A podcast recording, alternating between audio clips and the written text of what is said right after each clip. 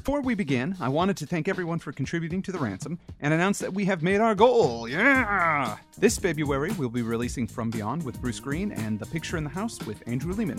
Isn't that great, Chad? You bet. I think those will be some sententious performances. Anyway, I want folks to know that we're putting together our next music compilation, Music of the H.P. Lovecraft Literary Podcast Volume 2. This will have all new music from the show and maybe some remixes of the early stuff. I just made that up. I have no idea if there's going to be any new remixes or anything like that, so I have to wait and see. On with the show. hppodcraft.com. Gorgons and hydras and chimeras, dire stories of Celaeno and the Harpies, may reproduce themselves in the brain of superstition, but they were there before. They are transcripts, types. The archetypes are in us and eternal. How else should the recital of that which we know in a waking sense to be false come to affect us at all? Is it that we naturally conceive terror from such objects considered in their capacity of being able to inflict upon us bodily injury? Oh, least of all. These terrors are of older standing. They date beyond body, or without the body they would have been the same. That the kind of fear here treated is purely spiritual, that it is strong in proportion as it is objectless on earth, that it predominates in the period of our sinless infancy, our difficulties the solution of which might afford some probable insight into our anti mundane condition, and a peep, at least, into the shadowland of pre existence. Charles Lamb, Witches and Other Night Fears. Hello, I am Chad Fifer. Yeah, and I'm Chris Lackey, and you're listening to the H.P. Lovecraft Literary Podcast. You're at hppodcraft.com. Happy New Year. Happy New Year to you! It's wonderful to be uh, to be back, but I'm I'm not alone, Chad.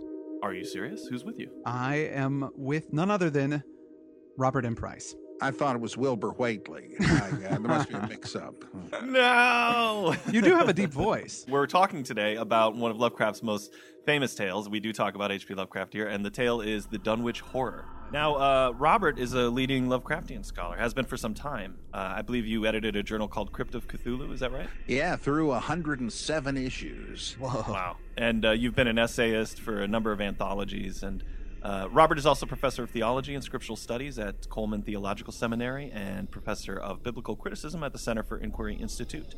And uh, he's a co host on this excellent podcast, Point of Inquiry, which everybody should check out, as well as his own show, The Bible Geek. We'll, of course, put up links to those shows on our page. Do you have any particular books on the market to call out or anything like that? A couple of them appeared from Chaosium, a new anthology, The Yith Cycle, and uh, then a new version of the um, uh, Mysteries of the Worm, with the Robert Bloch Mythos collection. And any time now, they're supposed to be putting out the Yog Sothoth and the Yig cycles. And uh, geez, uh, Mythos Books is supposed to be putting out the uh, Exham cycle, which is tales revolving around the rats and the walls. So Oh, wow. I'm looking forward to those coming out eventually. Now, I have a, a question for you, which I don't quite understand: is how you, uh, as a theologian, got so heavily into Lovecraft. I guess I got into HPL when I was in something like the seventh grade, and it hadn't been but a couple of years since I had become a teenage fundamentalist. I always thought that'd be a great movie title. I was a teenage fundamentalist. I um, I didn't really find. Uh, any real conflict, uh, nor do I uh, now. Though I have to admit, I'm not uh, a conventional believer in any sense. I'm, I, I'm what I call a Christian atheist. Uh, I love uh, the Episcopal Church and the ritual and the symbolism and all that stuff, but I, I have no real religious beliefs any longer.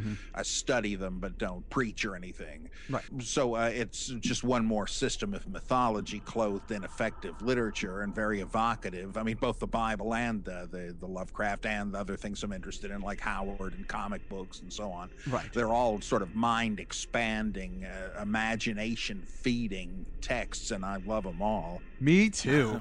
Me too. Well, hey, what can you guys tell me about that epigraph uh, that we just heard? By the way, our, our reader today is once again the wonderful Andrew Leman. Yeah. who did that for us, and that was a it was a Charles Lamb quote. What do we know about him? What, what did that mean? the statement is very interesting this idea of pre-existence of souls and what's interesting about it is that it envisions some kind of hellish pre-existence where usually people think of it as as heavenly or or even on the earth if it's reincarnation. But uh, the idea that that's where we learn to fear what we fear but can no longer put a finger on it that that's a pretty spooky notion But there's also in the passage there's some kind of missing ellipses that Lovecraft doesn't in- include in this. You know when it's uh, Oh yeah, he cut some stuff out. i think the line he cut out was of course this is all bullshit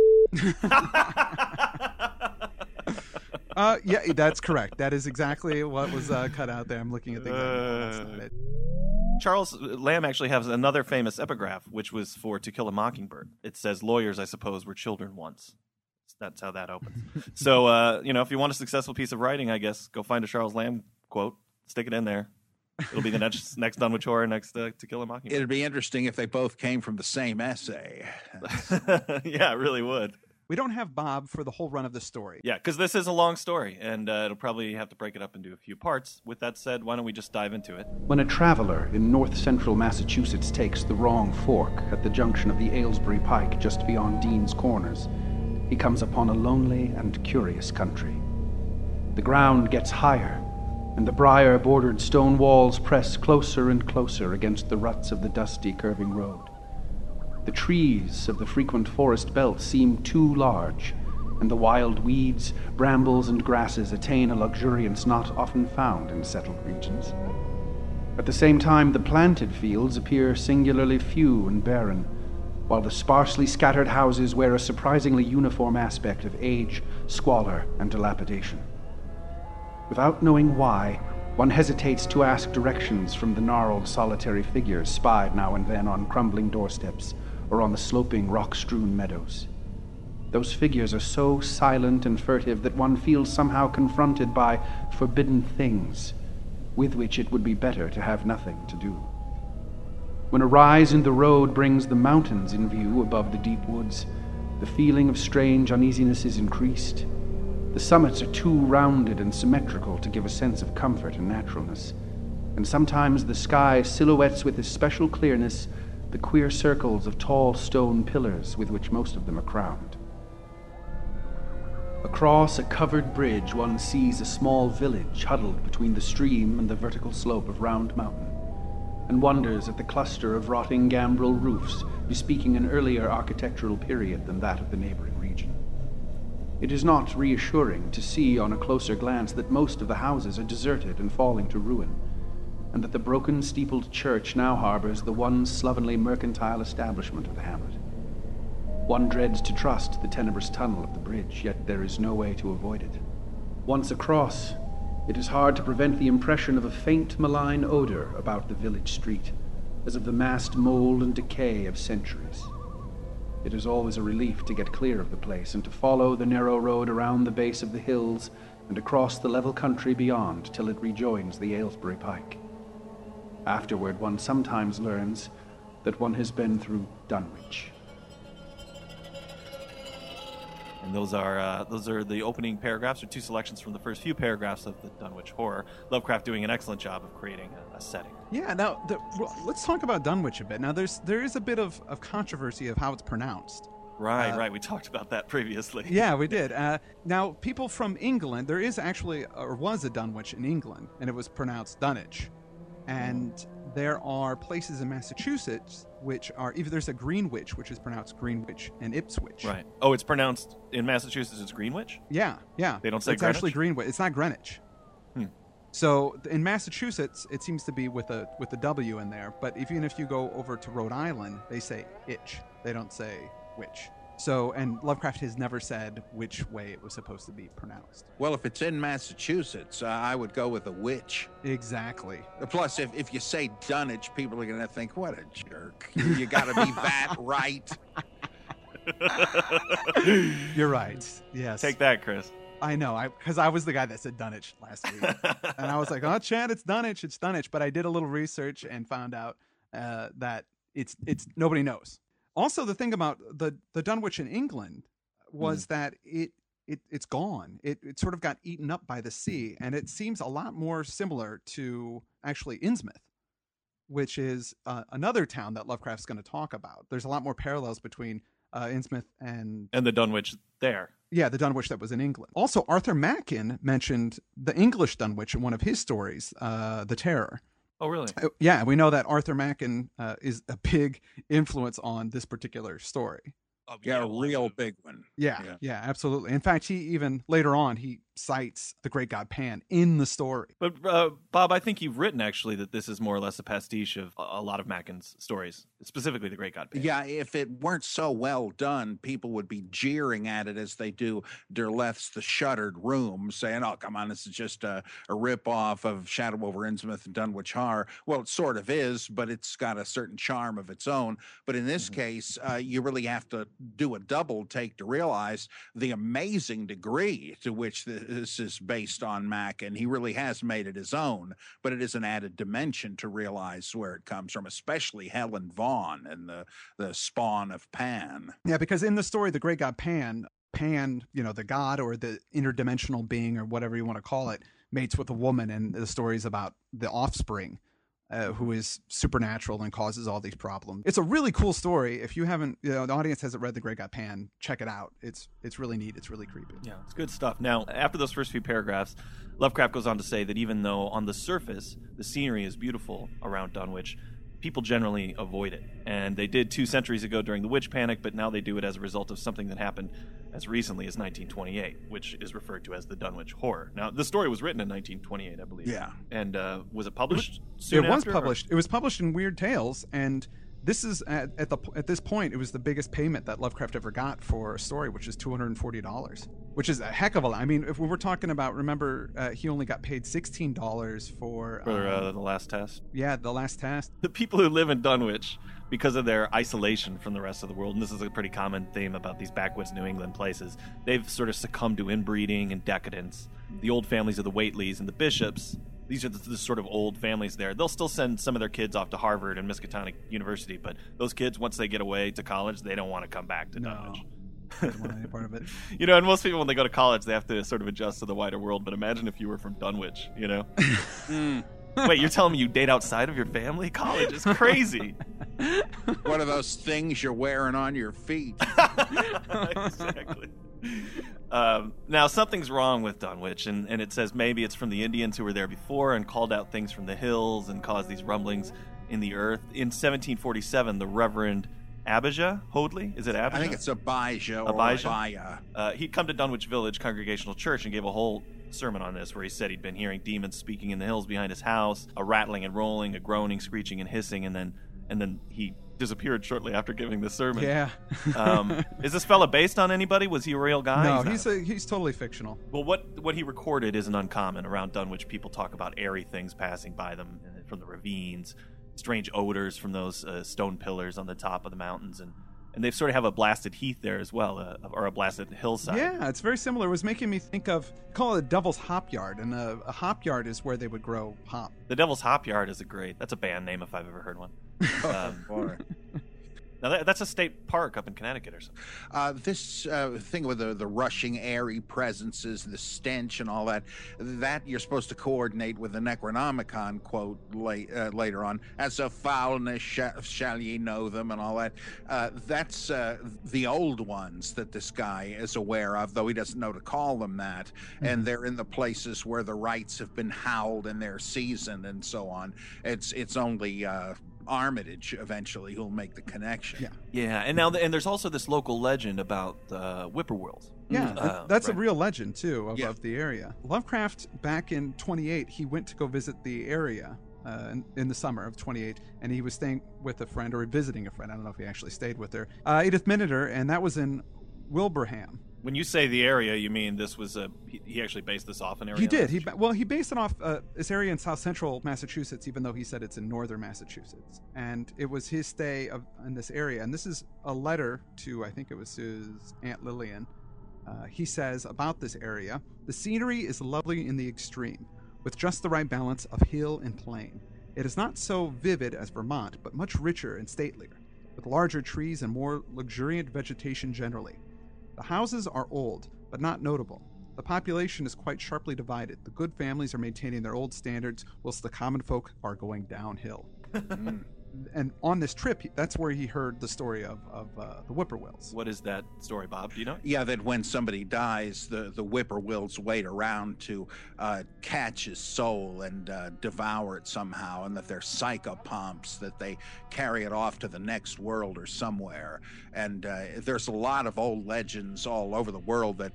Uh, that departing souls turn into birds or, or sound like them or one thing or another, but this is just the straight story he was told when he was there. Psychopomps. Well, psychopomp is a Greek is a Greek word. It means a conductor of souls. Mm. Yeah. Hermes was supposed to be that kind of Right. like the Yeah. Grim Reaper or, or Charon on the River Styx. That's right. Yeah, yeah, yeah, absolutely. And uh, just for for our listeners, if you if you haven't heard what a whippoorwill sounds like, check this out. Wow, I I feel a little lighter. I hope it didn't take my soul. it's kind of nice, actually. Uh, well, we end this first chapter of the story by saying the Dunwich is, it says, ridiculously old, which I think is a great description. the most modern piece of architecture there is from 1806, which, you know, that's, that is quite a while ago. Uh, the stone circles on the hills are the oldest, said to be from the Indians, but deposits of skulls and bones that have been found there, some ethnologists believe that the remains may be Caucasian. Dun dun dun. So I don't know. Yeah, a bunch of white folks have been killed up there. So that's the end of that first chapter. We get into the second chapter where we have a very significant incident that sort of sparks the whole story. It was in the township of Dunwich, in a large and partly inhabited farmhouse set against a hillside, four miles from the village and a mile and a half from any other dwelling, that Wilbur Whately was born at 5 a.m. on Sunday, the 2nd of February, 1913.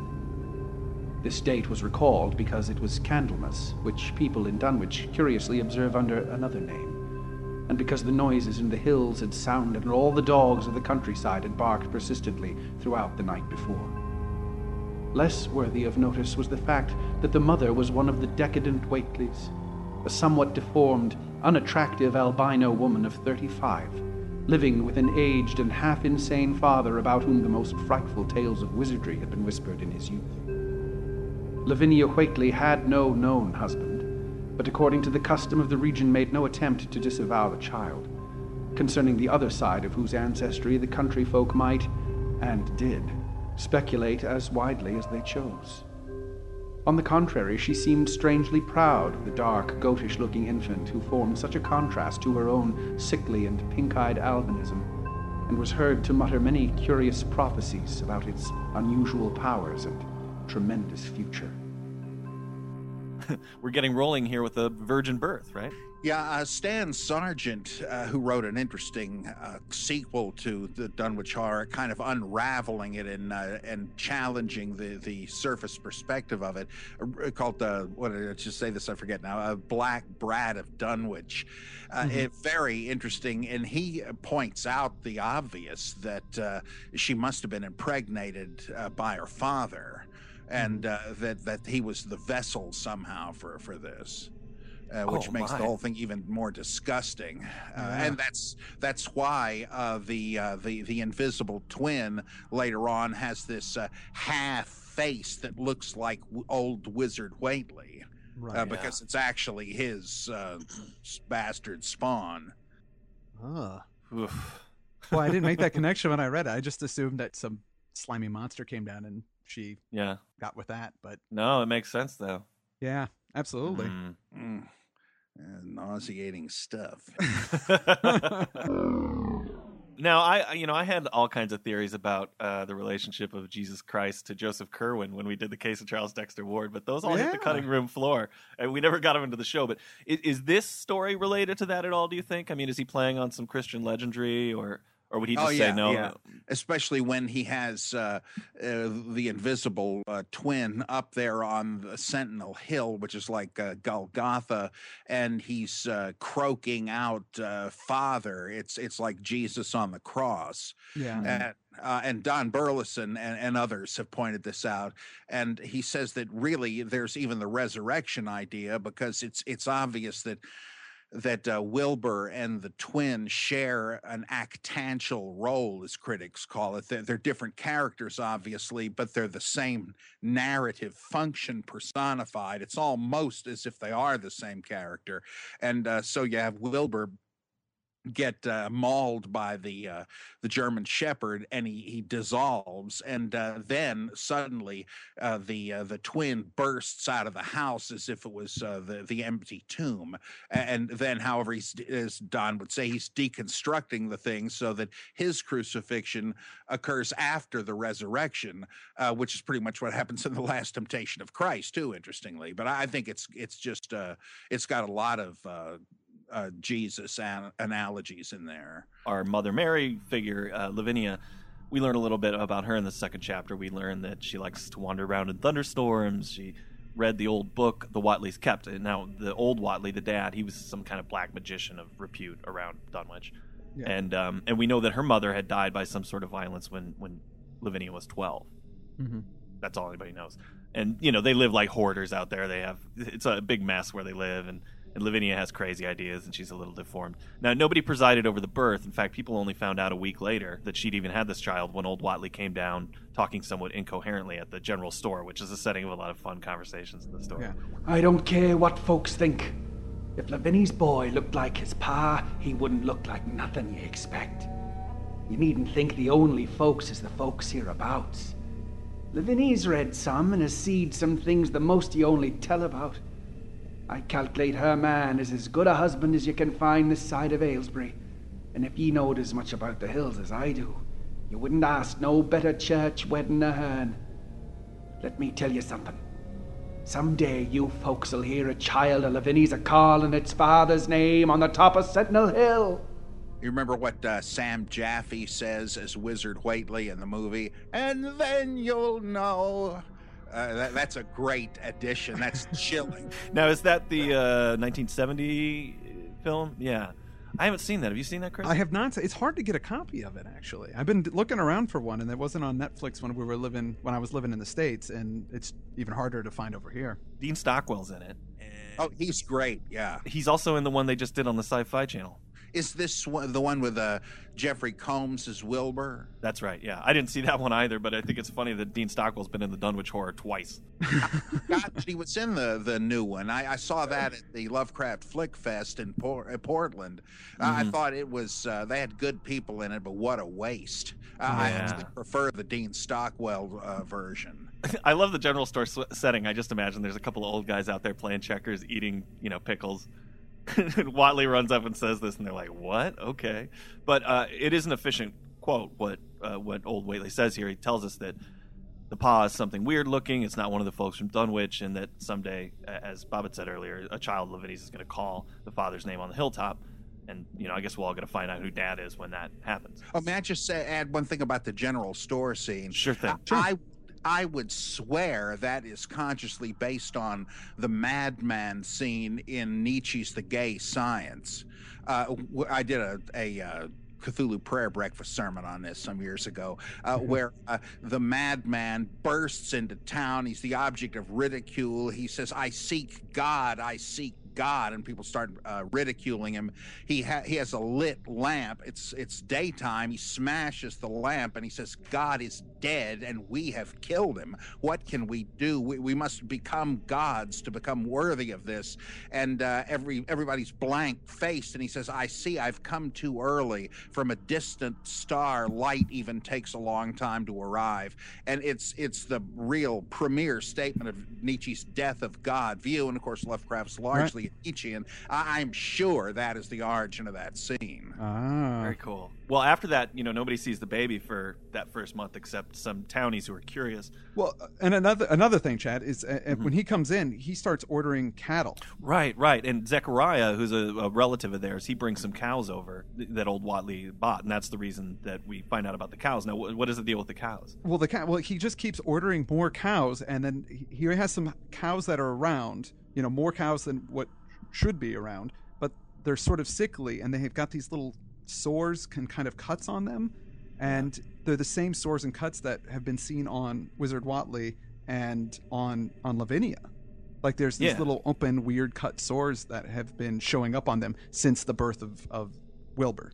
Though isn't so, it implied that it's the the unknown twin that is the vampire sucking the life out of the cows and the yeah. People? Well, Yeah, pretty yeah. soon Lavinia's out rambling around with her baby, but the baby is growing up really fast. This Wilbur, he starts walking at like seven months, which is Right. crazy. I mean, when does a baby typically walk? At least About a year. Well, that's because they're not feeding them beef early enough. Uh, in his case, they- uh, a little after he does start walking, Silas Bishop, who's another uh, guy in the town who's not inbred and crazy, he sees Wilbur and his mother running up Sentinel Hill.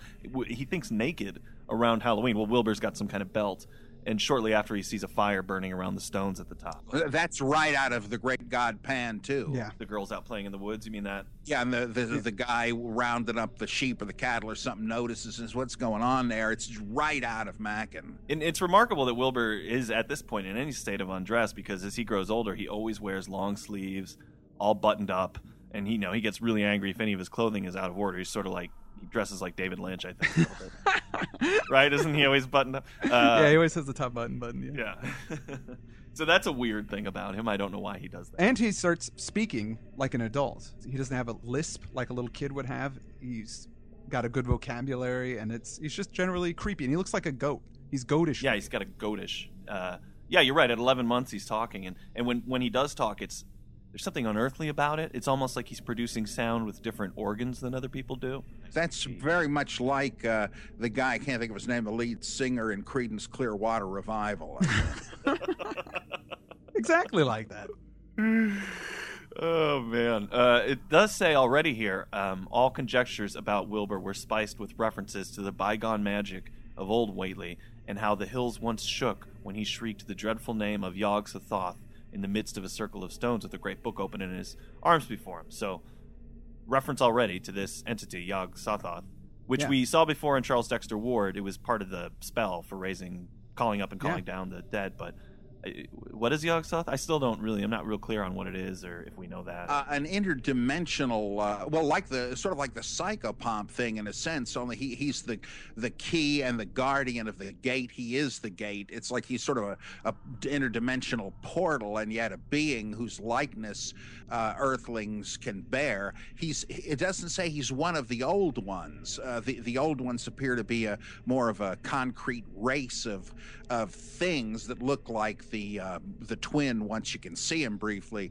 Uh, that uh, that's one point the 1970 Dunwich horror movie makes. They had no budget, and so when you see the old ones, there's just a bunch of body painted hippies, and it looks stupid. But it does suggest. From from somebody's fresh reading of the story, yeah, they're, they're just talking about aliens from another dimension, uh, not transcendent gods, as we sometimes say in the wake of Dirk Mosig. And uh, so that there, but Yog Sothoth uh, appears to be some sort of function of the, the design of the cosmos. Uh, Mike Cisco doped out the meaning of the name as meaning something like son of the strangler which was a uh, an epithet of the devil. We don't know if lovecraft knew enough arabic uh, or had read this anywhere but it's possible that that's what it means. Oh wow, son of the strangler. It's often depicted as um, being made up of a lot of spheres, you know, like being uh, kind of like a bunch of different spheres. But Lovecraft actually gives another description of it in one of his letters. He says, Yog doesn't always have long, ropey arms since he assumes a variety of shapes solid, liquid, gaseous, at will. Possibly, though, his fondest of the form which does have them. He's fondest of having the arms, The ropey arms and the, the you know, the. like he knows him. Uh, Yeah. It's it's also noted here at the in the second chapter that dogs hate Wilbur Whateley. They just hate him. And he has to be very careful when he's around dogs. So we have the setting and we have the character, and that brings us into chapter three, which really begins uh, plot. This is where story begins. Um, we learn that old Whiteley had uh, immediately begun fixing up the house when Wilbur was born, and he also fixes up a tool shed outside and puts a lock on it. And while he's got the lock on that tool shed, the second floor of the house, he boards up the windows so that nobody can see in there. He makes a room for Wilbur on the ground floor, and he fills it with shelves and all the old books that he has. He, he puts up there for Wilbur to read and, and study. It's going to be his school. It's going to be all of his learning. Uh, Wilbur is continuing to grow up fast. By a year and seven months, he's a fluent talker. He, he looks like he's four. He's running around the fields and hills with his mom, and he's studying the books at home. So he can already read. Yeah. When the uh, when the restoration of the house is done, the lock barn is, is no longer locked. The door just swings open. But now there's a really strange architectural feature on the house. There's a door on the second floor of the house where there once was a window with a ramp going up to it from the hill. And Earl Sawyer, uh, one of the locals, goes over and he actually went inside, and it Mm-hmm. smells weird. And there's this, this specific odor that keeps kind of coming up in the story. Where he, he describes a very specific that uh, smells like thunder. Does that mean ozone? You think? I guess so. Uh, there's also you know rumblings underground and fires in the hills all, all this time of his youth which people are attributing to them now by the time wilbur is four he looks like he's 10 and i love this he's totally packing heat like this little kid because dogs hate him so much he's got to carry a pistol as he wanders around and so, it says sometimes he uses it Yeah. which means this four-year-old kid is walking around shooting dogs i don't know it just seems like they should have earl sawyer come home and say honey that four-year-old down the street just shot a dog we gotta get Yeah, we gotta stop this kid That four year old who looks like a 10 year old. Uh, he's not talking so much anymore, though. He, he chants to himself a little bit sometimes, but Wilbur's sort of quietly evil. Now, the very few people who come up, by, they find Lavinia alone on the ground floor, often at home, but they'll hear crazy noises upstairs in that in the boarded Like up sloshing floor. around. Something that's sloshing. But people whisper that maybe they're sacrificing cows up there or something like that because Yeah. the cows are, you know, they never have them in inventory. They keep ordering them, but they're never around. And, you know, in fact, the Great War breaks out in 1917, and the draft board can't find enough fit Dunwich men because they're all inbred and weird to uh, to make their quota. Reporters from Boston and Arkham come to check it out. I lo- again, I love that it's Boston and Arkham. Like before in the story, they said uh, they sent the students to Harvard and Miskatonic. It's that same thing where they're blending the actual real places with Lovecraft Country. Now, he says the Arkham Advisor, which is a, a, a change up because last time that he talked about it in The Color Out of Space, it was the Arkham Gazette. From now on, every time he mentions the Arkham newspaper, it's the Arkham Advisor. So there was some kind of Arkham publishing war, and I guess so. Could be. And that's it for this week's episode, part one of the Dunwich Horror. We realized that the story is actually about a publishing war. Fascinating stuff. I want to thank Robert M. Price for joining us on the show, and also Chad Fifer for being my co host. Chad, you did a great job. I thought we did a sententious job. All right. I also want to thank Andrew Leman for his outstanding reading. Always a pleasure having him on the show. Next week, we will be back with part two of the Dunwich War. hppodcraft.com.